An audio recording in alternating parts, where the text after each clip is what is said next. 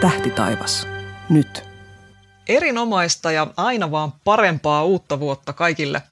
Tämä on Ursan Tähtitaivas nyt podcast, jossa me käsitellään kuukauden yö- ja päivä taivaankin tapahtumia. Tähtitaivaan asiantuntijana ja oppaana toimii professori Markku Poutanen ja äänikäsittelyn on tehnyt audiotohtori Tomi Taskinen. Ja minä olen Ursan tiedottaja Anne Liljeström.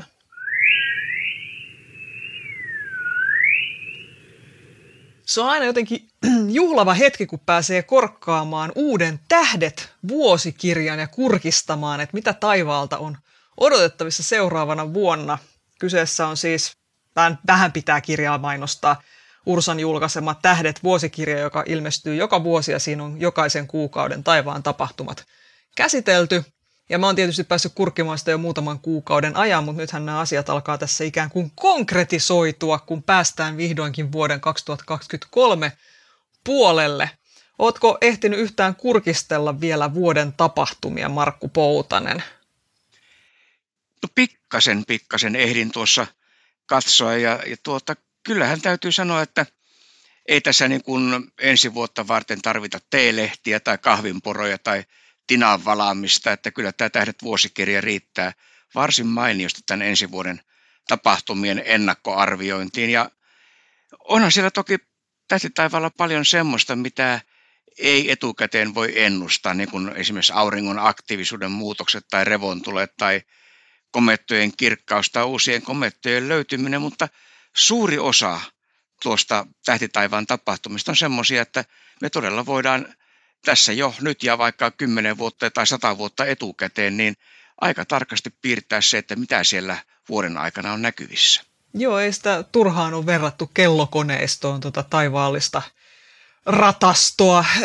Että kyllä tämä niinku todella, se on huikeaa, miten vaikka menee jonnekin NASAn sivuille ja vaikka etsii tietoa pimennyksistä, niin siellä on tuhansia vuosia tulevaisuuteen ja menneisyyteen sekunnin tarkkuudella ja tieto, että milloin näkyy ja missä näkyy, että, että kyllä on tosi tarkkaa, tarkkaa touhua. Ei ole vaivalloista ollenkaan meidän sitten selvittää. Se on vaivalloista niiden laskeminen sinänsä, mutta tietokoneet on onneksi nykyään keksitty. Kyllä näin, ja tosiaan tässä jos ajattelee menneitä aikoja, niin tämä on yhä tarkemmin ja tarkemmin voidaan tehdä näitä, yhä tarkemmin tunnetaan. No hyvä esimerkki on nämä pimennykset. Ja, ja esimerkiksi täydellinen auringonpimennys, sehän riippuu, missä se näkyy. Se riippuu siitä, että miten maapallon pyörimysnopeus muuttuu. Ja kun me historiasta tiedetään, e, että siellä ja siellä paikkakunnalla oli havaittu täydellinen auringonpimennys, niin siitä voidaan tavallaan laskea sitten se, että kuinka esimerkiksi maapallon pyörimysnopeus on muuttunut, jotta se pimennys todella aikanaan osui siihen kohtaan, missä se oli havaittu. Ja, ja tällä tavalla saadaan paljon muutakin tietoa, että tämä on siinä mielessä aika, aika niin kuin monitieteinen ala, että me saadaan paitsi tämän tähtitaivaan tapahtumista, niin me voidaan aika paljon myös päätellä siitä, että mitä tälle meidän maapallolle tapahtuu. Joo, nämä on aika hauskoja. Harva ajattelee sitä noin päin, että just vanhoista auringonpimennyksistä voidaan saada tietoa maapallon pyörimisnopeudesta se on melkoista.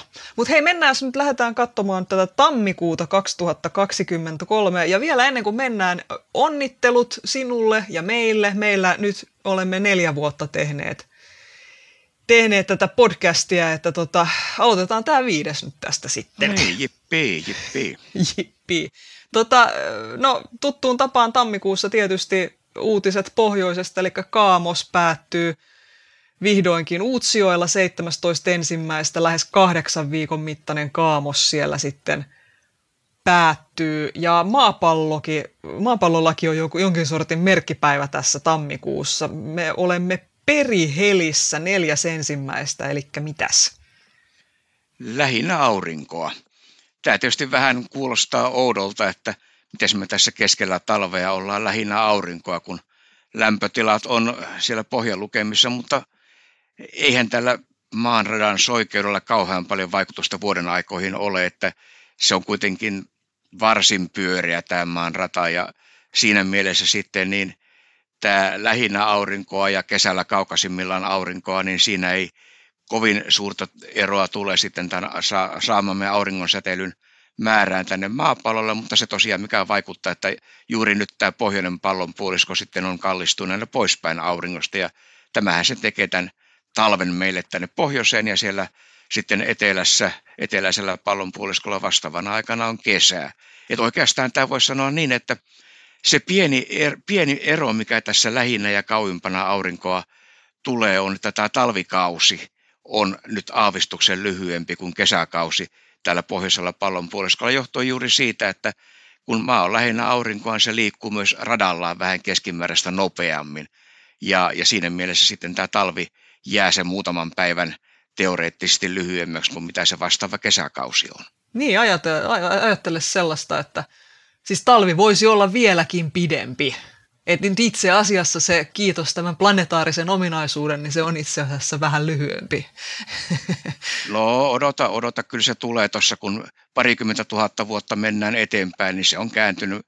Maan periheli kiertyy pikkuhiljaa ja sitten jossain vaiheessa meillä on tilanne, jossa tämä aurinko, tai olla, ollaan lähinnä aurinkoa sitten kesällä ja kauimpana auringosta talvella, ja talvet on sitten vähän pitempiä. No mä oon sitten eläkkeellä jo silloin. No ollaan eläkkeellä, joo.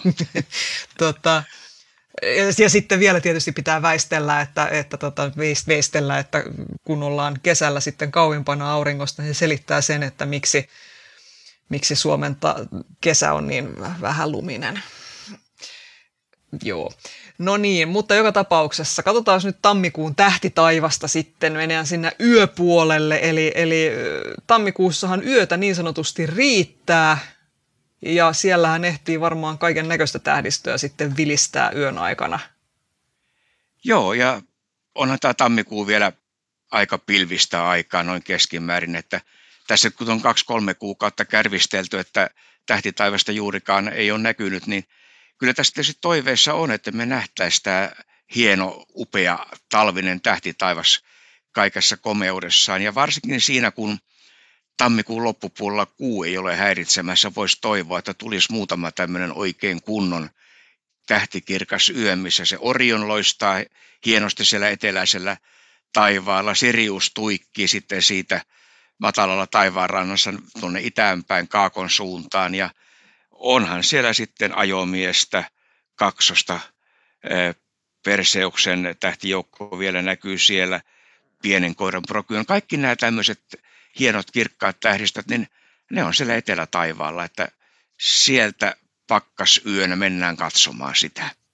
Sovitaan niin. Siellä on, eikö se ole kevää, sitten niin kuin aamuyöstä on sitten taas just nähtävissä näitä keväisiä tähdistöjä, mitä normaalisti ei sitten ehkä niinkään pääse näkemään.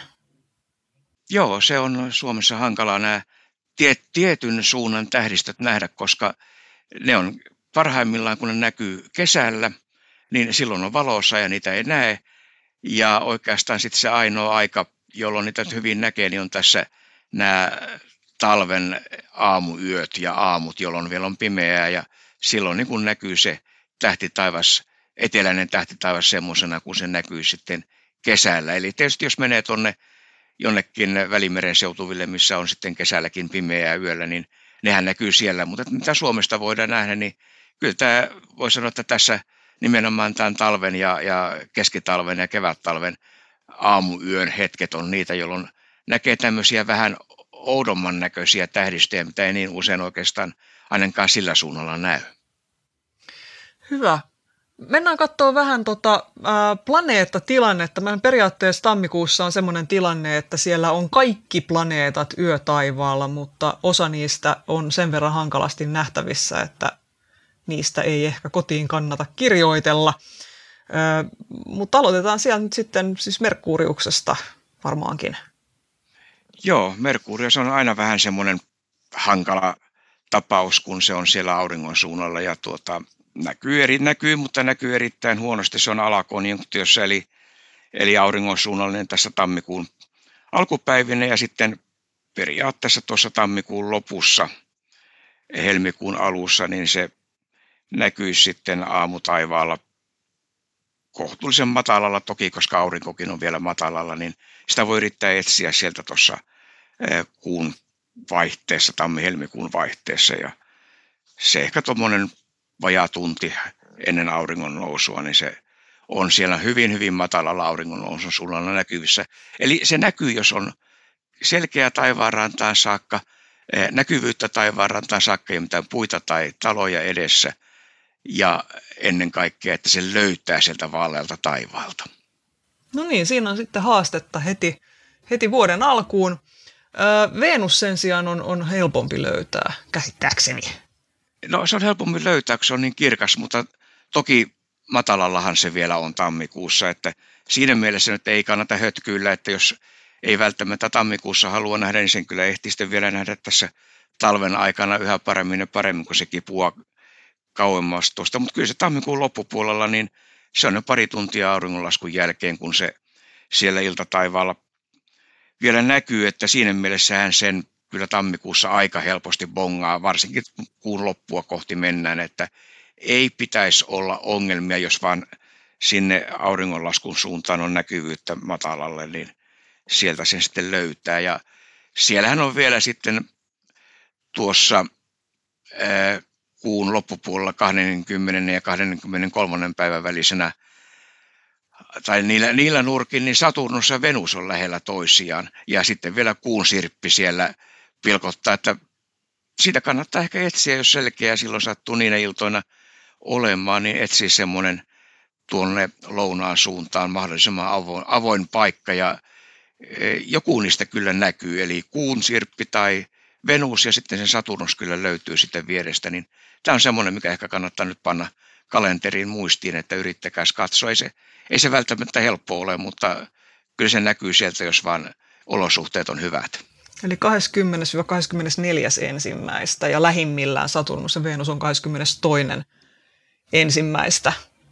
Joo, ja sitten siinä seuraavana iltana se kuusirppi tulee siihen viereen, että nämä on ne, toivon mukaan olisi selkeitä. Suunnilleen kello 17 esimerkiksi olisi hyvä, ne ei ole sitten vielä ehtineet laskea siitä. Eli aina kun tämä on hyvä, kun puhutaan, ollaan täällä niin kuin sydäntalven puolella ja sitten puhutaan illasta ja sitten se ilta tarkoittaa yleensä niin kuin sitä auringonlaskun aikaa, mutta aurinkohan laskee ei niin illalla, vaan oikeastaan iltapäivällä tai alkuillasta, niin se aina vähän sekoittaa tätä, tätä meininkiä. Mutta miten sitten Mars? Se on ollut nyt tässä hyvin kirkkaana taivaalla joulukuussa. Mikäs tammikuun tilanne? Joo, joo, no kyllä se jatkaa siellä. Se on tuolla härän tähdistön suunnalla. Ja siinä on, on tuota, no siellähän on kivasti sitten sekä plejadit että hyadit siinä lähellä ja, ja tuota,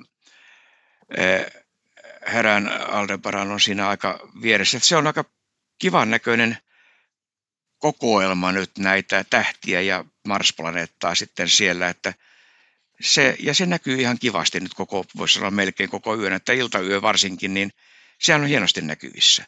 Ja, ja kohtalaisen korkealla, että siinä nyt ei tarvitse sitten enää miettiä, että näkyykö se taivaan rantaan saakka vai ei, vaan tässä tosiaan jo alkaa sitten pitää ihan – pistää niskaa kenoon, että voi ruveta katsomaan, katsomaan niitä. Ja tota, se on, voisi sanoa, että tämä on semmoinen kanssa, mikä, mikä nyt jää mieleen, kun se tämmöisenä, jos pimeänä talviiltana sitä sieltä taivalta katsoo, kun siinä on kuitenkin näitä, tätä näkymistä, näkemistä ja näkymistä. Ja e, tietysti ei pahaa tekisi, jos kiikari on mukana, niin sillä voi myös sinne zoomailla ympärinsä sitten tämän Marsin molemmin puolin havaintovälineistä tuli semmoinen mieleen, että Marshan on niin kuin, se tässä tammikuun aikana me etäännymme siitä sillä lailla, että se muuttuu vähän himmeämmäksi ja sitten myöskin pienemmäksi siellä taivaalla, mutta ei se varmaan vielä niin kuin paljon silmin Marsia havaitsevaa ihmistä kauheasti häiritse, mutta tietysti sitten jos kaukoputkella aikoo Marsia katsoa, niin sitten se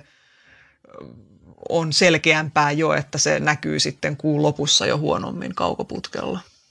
Joo, se koko ajan totta kai kun se etääntyy, niin jos haluaa niitä pinnan yksityiskohtia sieltä nähdä tai valokuvata, niin kyllä se vaan vaikeammaksi ja vaikeammaksi muuttuu, että yhä vähemmän sieltä näkyy. Mutta tosiaan kun paljan silminen se näkyy tämmöisenä ihan samanlaisena pisteen, pistemäisenä kuin tähdetkin.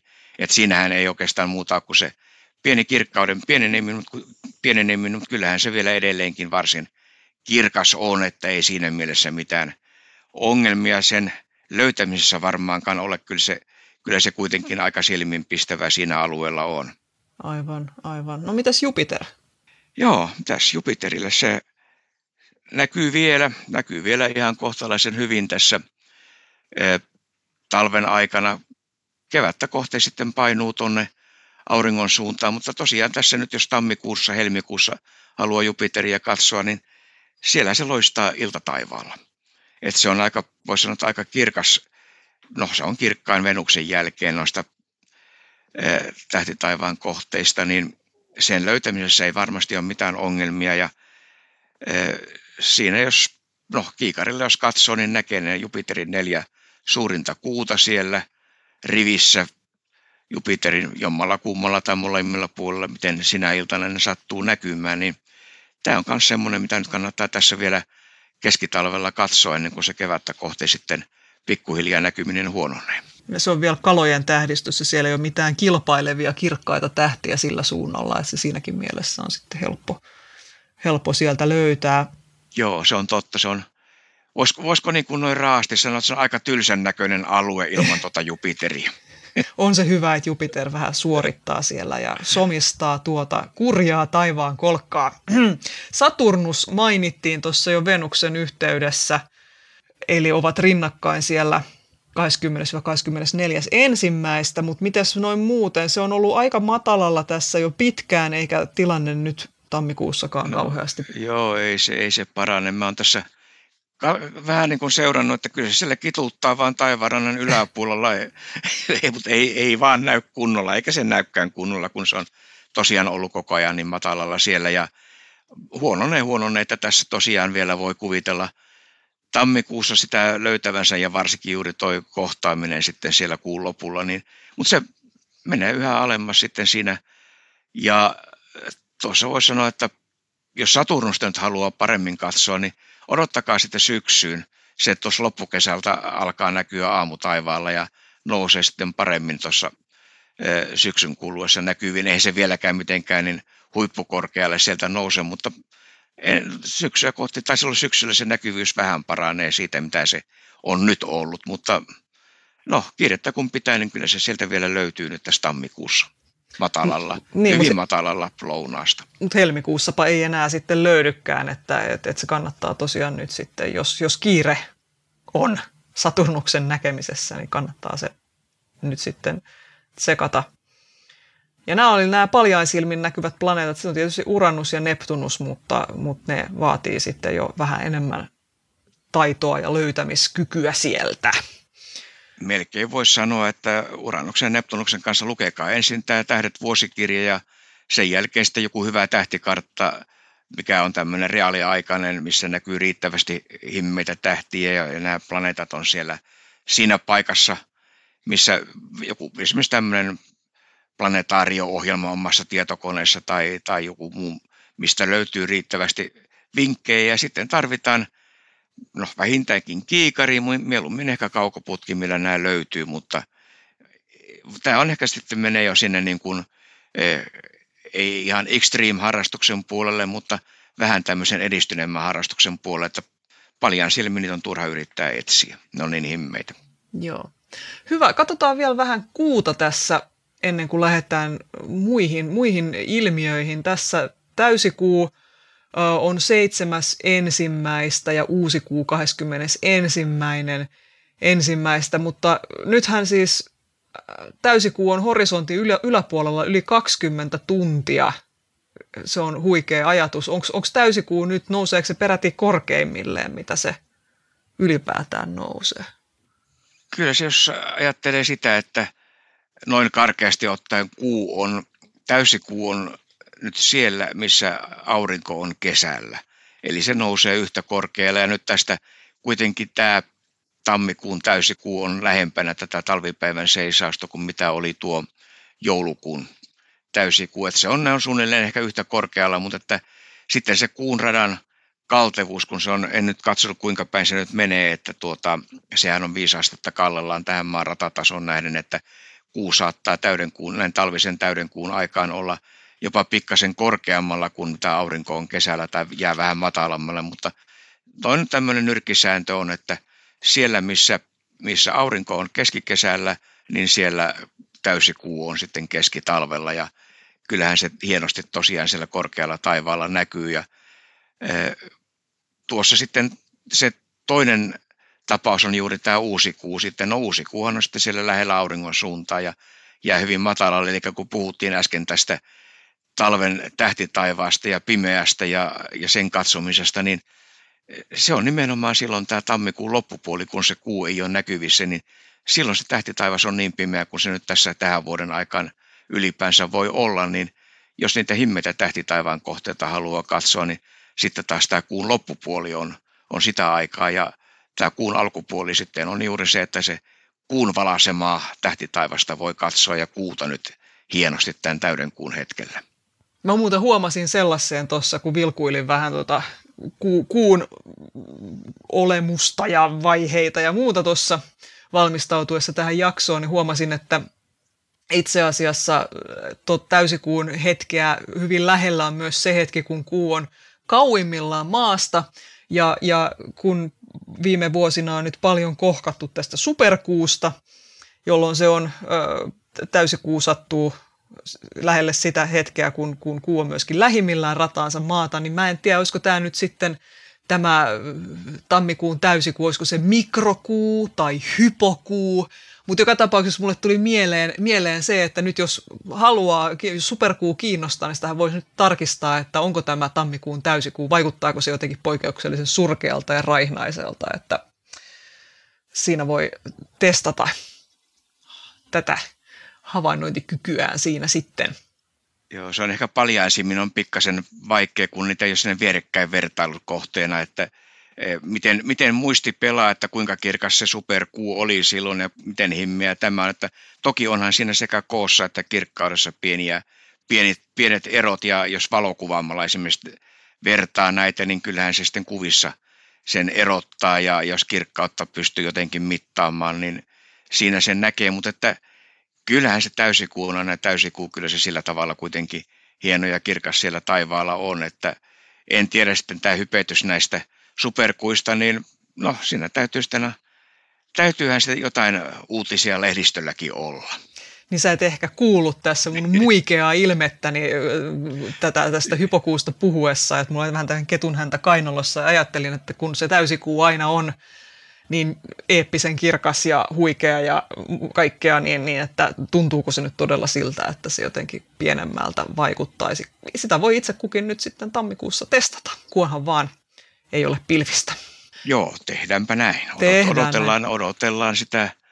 Niin, tämä on loppiaisen, loppiaisen jälkeisenä päivänä, että siinä, siinä sitten on kuusi kannettu ulos ja kaikki, niin tätähän voi siinä sitten yrittää vielä bongata – näin joulun, joulun rääppiäisinä, että mitä, mitähän se kuu, miltä se kuu näyttää. Hmm, mitä se kuu puuhaa.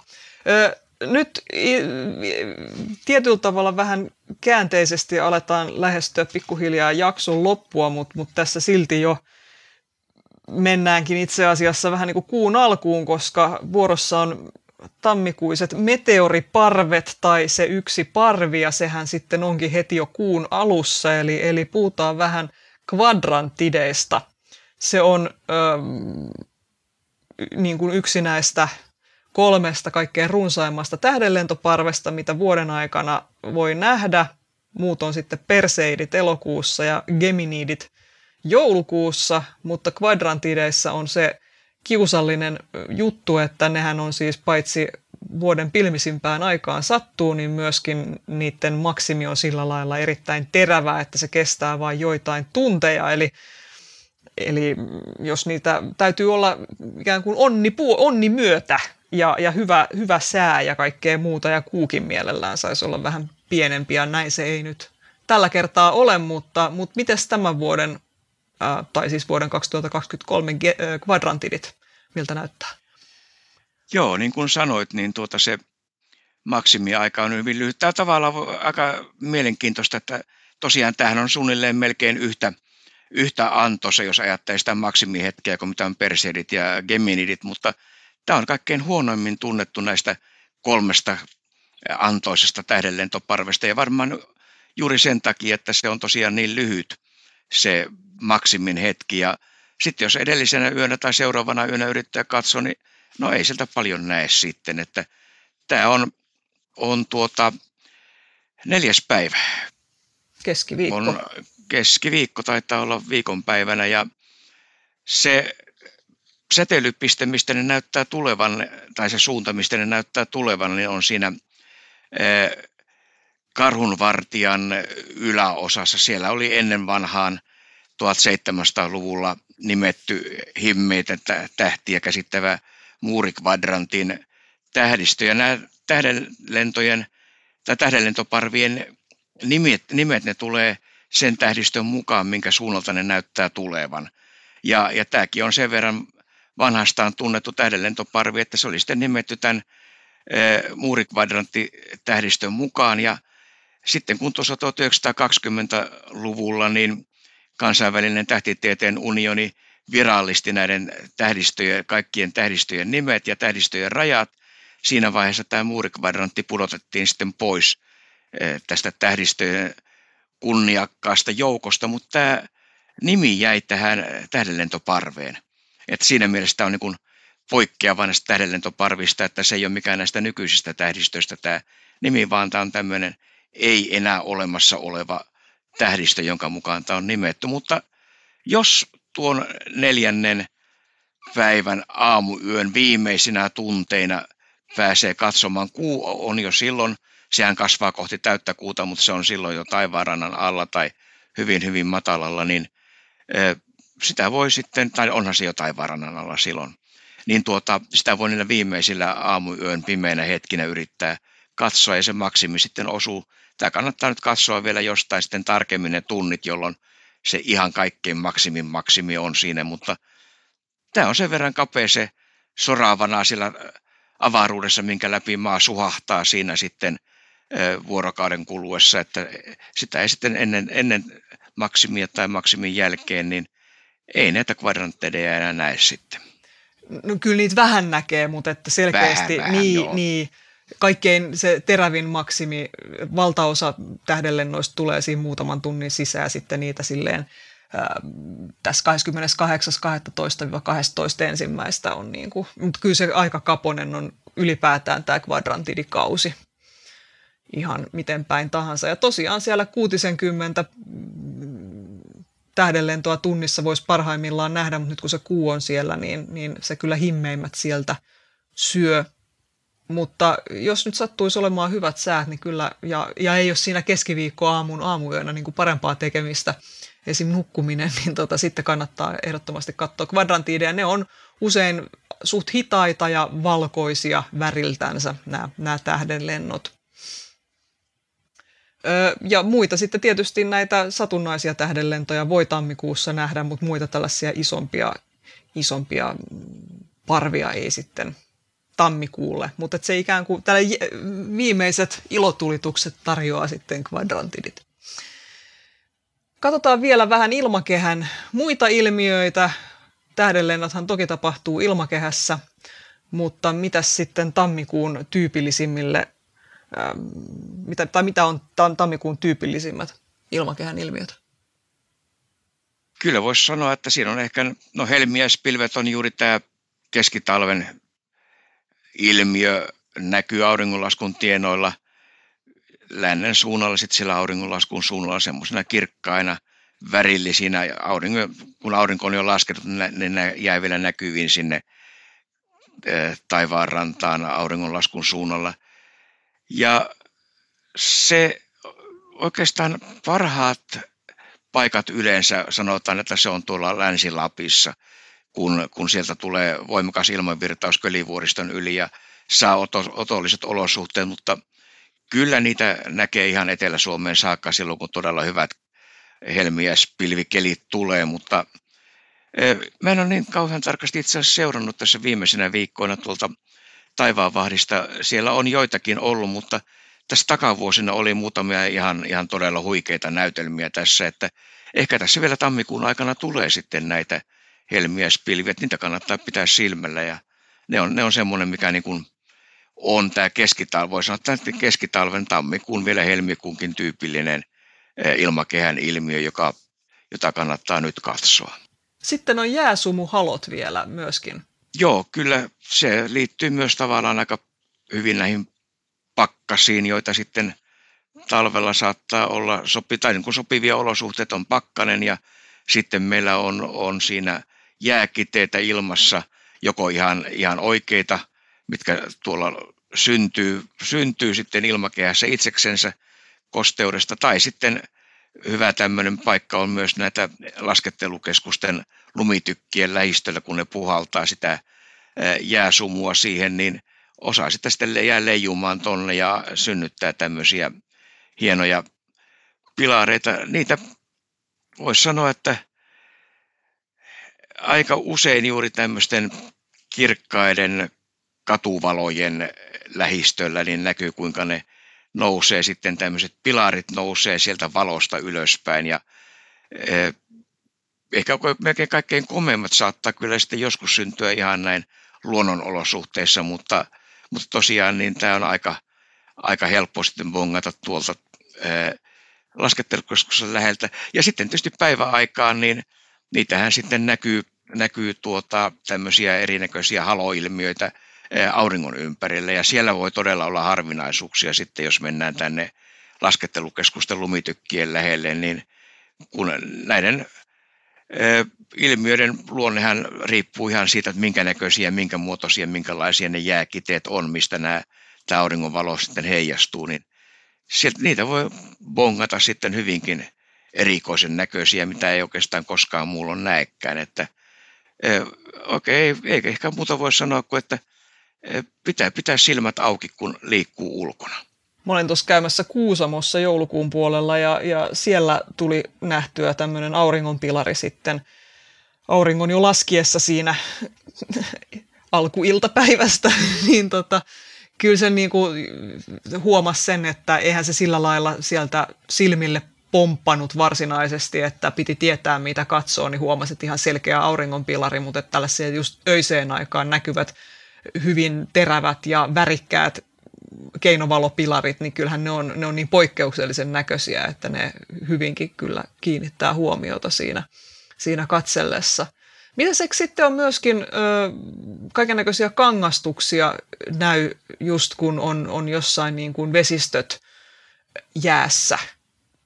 Joo, siis kangastuksia tietysti syntyy aina silloin, kun on ilmakerrosten välillä lämpötilaeroja, että se valo, joka sieltä tulee, niin se taipuu sitten johonkin suuntaan niissä rajakerroksissa ja sitten, sitten nähdään erinäköisiä kangastuksia.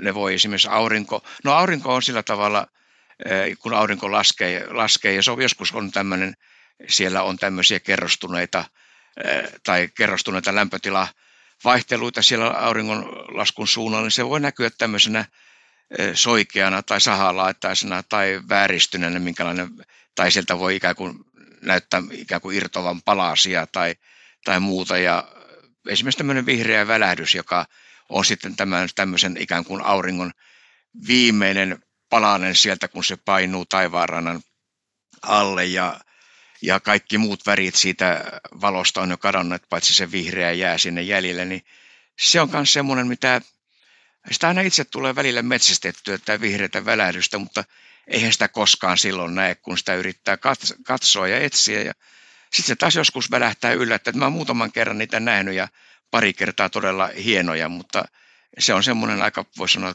kuitenkin harvinainen, mutta niin hieno ilmiö, että sitä kannattaa yrittää katsoa, jos, jos vaan osuu sillä tavalla, näkee sinne taivaanrantaan ja, ja aurinko juuri laskee sinne, niin mutta ei, älkää katsko liian aikaisin, koska sitä aina tulee katsottua vähän liian aikana, no sitten silmässä rupeaa näkymään se auringon kuva siellä ja sen jälkeen niin kun menee tämä näkökyky vähäksi aikaa pilalle, että pitää malttaa odottaa, ei se näy niin kauan kuin aurinko on taivarannan yläpuolella, se, se on juuri sillä hetkellä, kun se katoo sinne taivarannan alle, niin se voi välähtää se viimeinen irronnut palanen siellä vihreänä.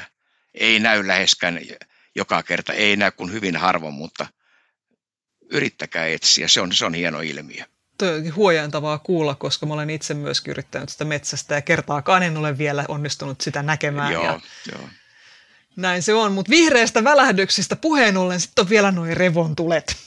Ja niitähän on tässä tosiaan jo menneen vuoden aikana ehditty etelässäkin nähdä useamman kerran ja tilannehan on, on, on vaan paranemassa. Mikäs on tämä auringon tilanteen pitempiaikainen ennuste, että, että tässä ei vielä nyt ihan huipussaansa olla tulevana vuonna, mutta ei siihen nyt enää kauhean pitkä aika ole, että, että aurinko on aktiivisimmillaan, eikö näin ole? Joo, tässä no laskelmien mukaan se olisi tuossa 20, 2025, eli kahden vuoden päästä. Ja se on pikkasen tietysti vielä epävarmaa. Tämä on yksi näitä tämmöisiä, mitä tilastollisesti voidaan ennustaa, mutta emme etukäteen tiedetä tarkkaan, että kuinka aktiivinen tämä maksimi on. Ja ennusteet kyllä sanoo, että se jää nyt aika matalalle, että se ei ole niin, niin intensiivinen kuin mitä tässä on, on ollut. Tämähän on, on se 11, noin 11 vuoden jakso, että tämä edellinen maksimi oli kanssa aika matala, mutta sitä ennen ne aikaisemmat oli varsin korkeita. Että tämä nyt ehkä ollaan menossa tämmöiseen kohti kautta, missä se auringon aktiivisuuden maksimi ei niin korkealle kohoa kuin mitä se oli tuossa viimeisinä vuosikymmeninä, mutta tosiaan niin pari vuoden päästä se on maksimi siellä ja, ja silloin tätä aktiivisuutta esiintyy ja revontulia totta kai silloin niin kuin näkyy enemmän.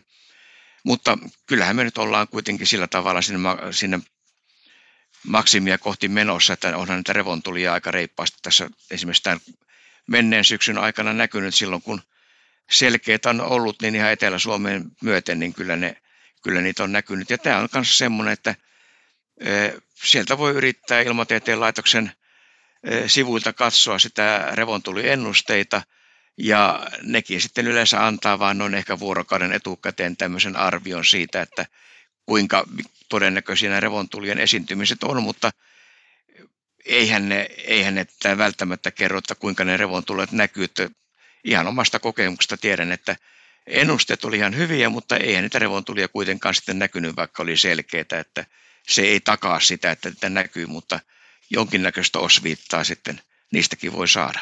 Ja siellä Ilmatieteen laitoksen revontuli- tai avaruussääennuste sivulla, niin siellä on sitten on, on palkkeja ja pylpyröitä, joiden väriä voi sitten tulkita ja katsoa, että koska ne alkaa punertaa, niin se kertoo vähän siitä sitten, että onko niitä revontulia mahdollista ehkä nähdä omalla paikkakunnalla. Ja sitten tietysti revontulihälytyksen voi tilata sähköpostiinsa myöskin Ilmatieteen laitoksen avaruussääennuste sivulta tai revontulihälytyssivulta.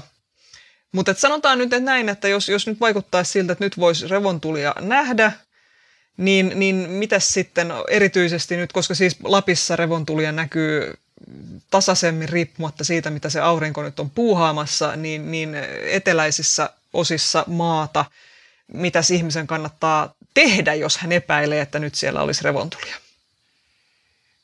No ensinnäkin sitten, jos tuota, tämä revontulihälytyksen on tilannut, sehän on tietysti se kaikkein paras. Nimittäin itse on huomannut sen ongelman, että jos sitä yrittää nettisivulta seurata, niin ne aika usein se on semmoinen ly- lyhyt piikki, mikä kestää puoli tuntia tai jotakin. Ja sitten kun jälkeenpäin huomaat, että aha, vartti sitten tuo oli punaisella ja nyt siellä ei ole enää mitään, niin se on myöhäistä. Mutta eh, tietysti aina kun menee ulos, pohjoiselle taivaalle katsoo, että näkyykö siellä mitä, onko selkeää, näkyykö mitään vihertävää tai vaaleita siellä, niin tämä on melkein niin kuin se helpoin tapa. Ja sitten tosiaan se aja, ajankohta myös, että nehän on aika usein tuossa, no sanotaan se tyypillinen ehkä koiranpissi, iltapissitysaika voi olla semmoinen, että sieltä sitten voi samaan aikaan katsoa tuossa iltauutisten tienolle jälkeen, niin se on, silloin aika usein niitä esiintyy, mutta ei, ei toki mikään varma merkki tämäkään. Siellä voi olla sitten mihin aikaan tahansa melkein silloin, kun aktiivisuutta on ja se iskee sitten maahan tämä ryöppy, niin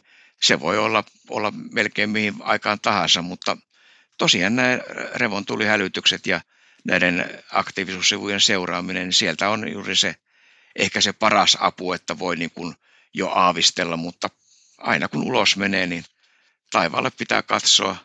No tietysti nyt kun on niin liukasta, parempi olla välillä katsoa myös maahan päin, mutta, mutta tuota, jos kaatuu, niin sitten voi syyttää, että yritin katsoa revontulia. Ja sieltähän voi sitten maasta käsin katsella vaikka tähdenlentoja sitten.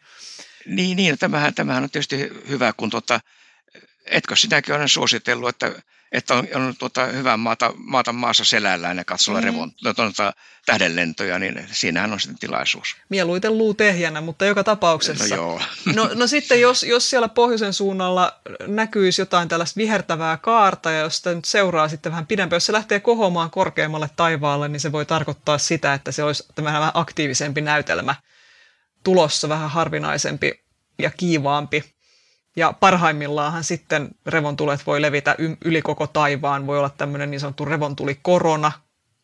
Tässä tähtitieteessä tosi paljon näitä tätä koronasanaa viljellään. Tässä on viime vuosina huomannut sen, mutta todella revontuli korona sillä lailla, että näyttää olevan semmoinen viuhkamainen asia tuossa suoraan pään yläpuolella. Ja vihreän lisäksi voi olla sitä punaista, sinistä ja purppuraakin siellä taivaalla. Voipa olla, Joo, ettei että... ehkä vielä ensi vuonna ihan tällaisia näytelmiä nähdä etelässä, mutta kuka tietää?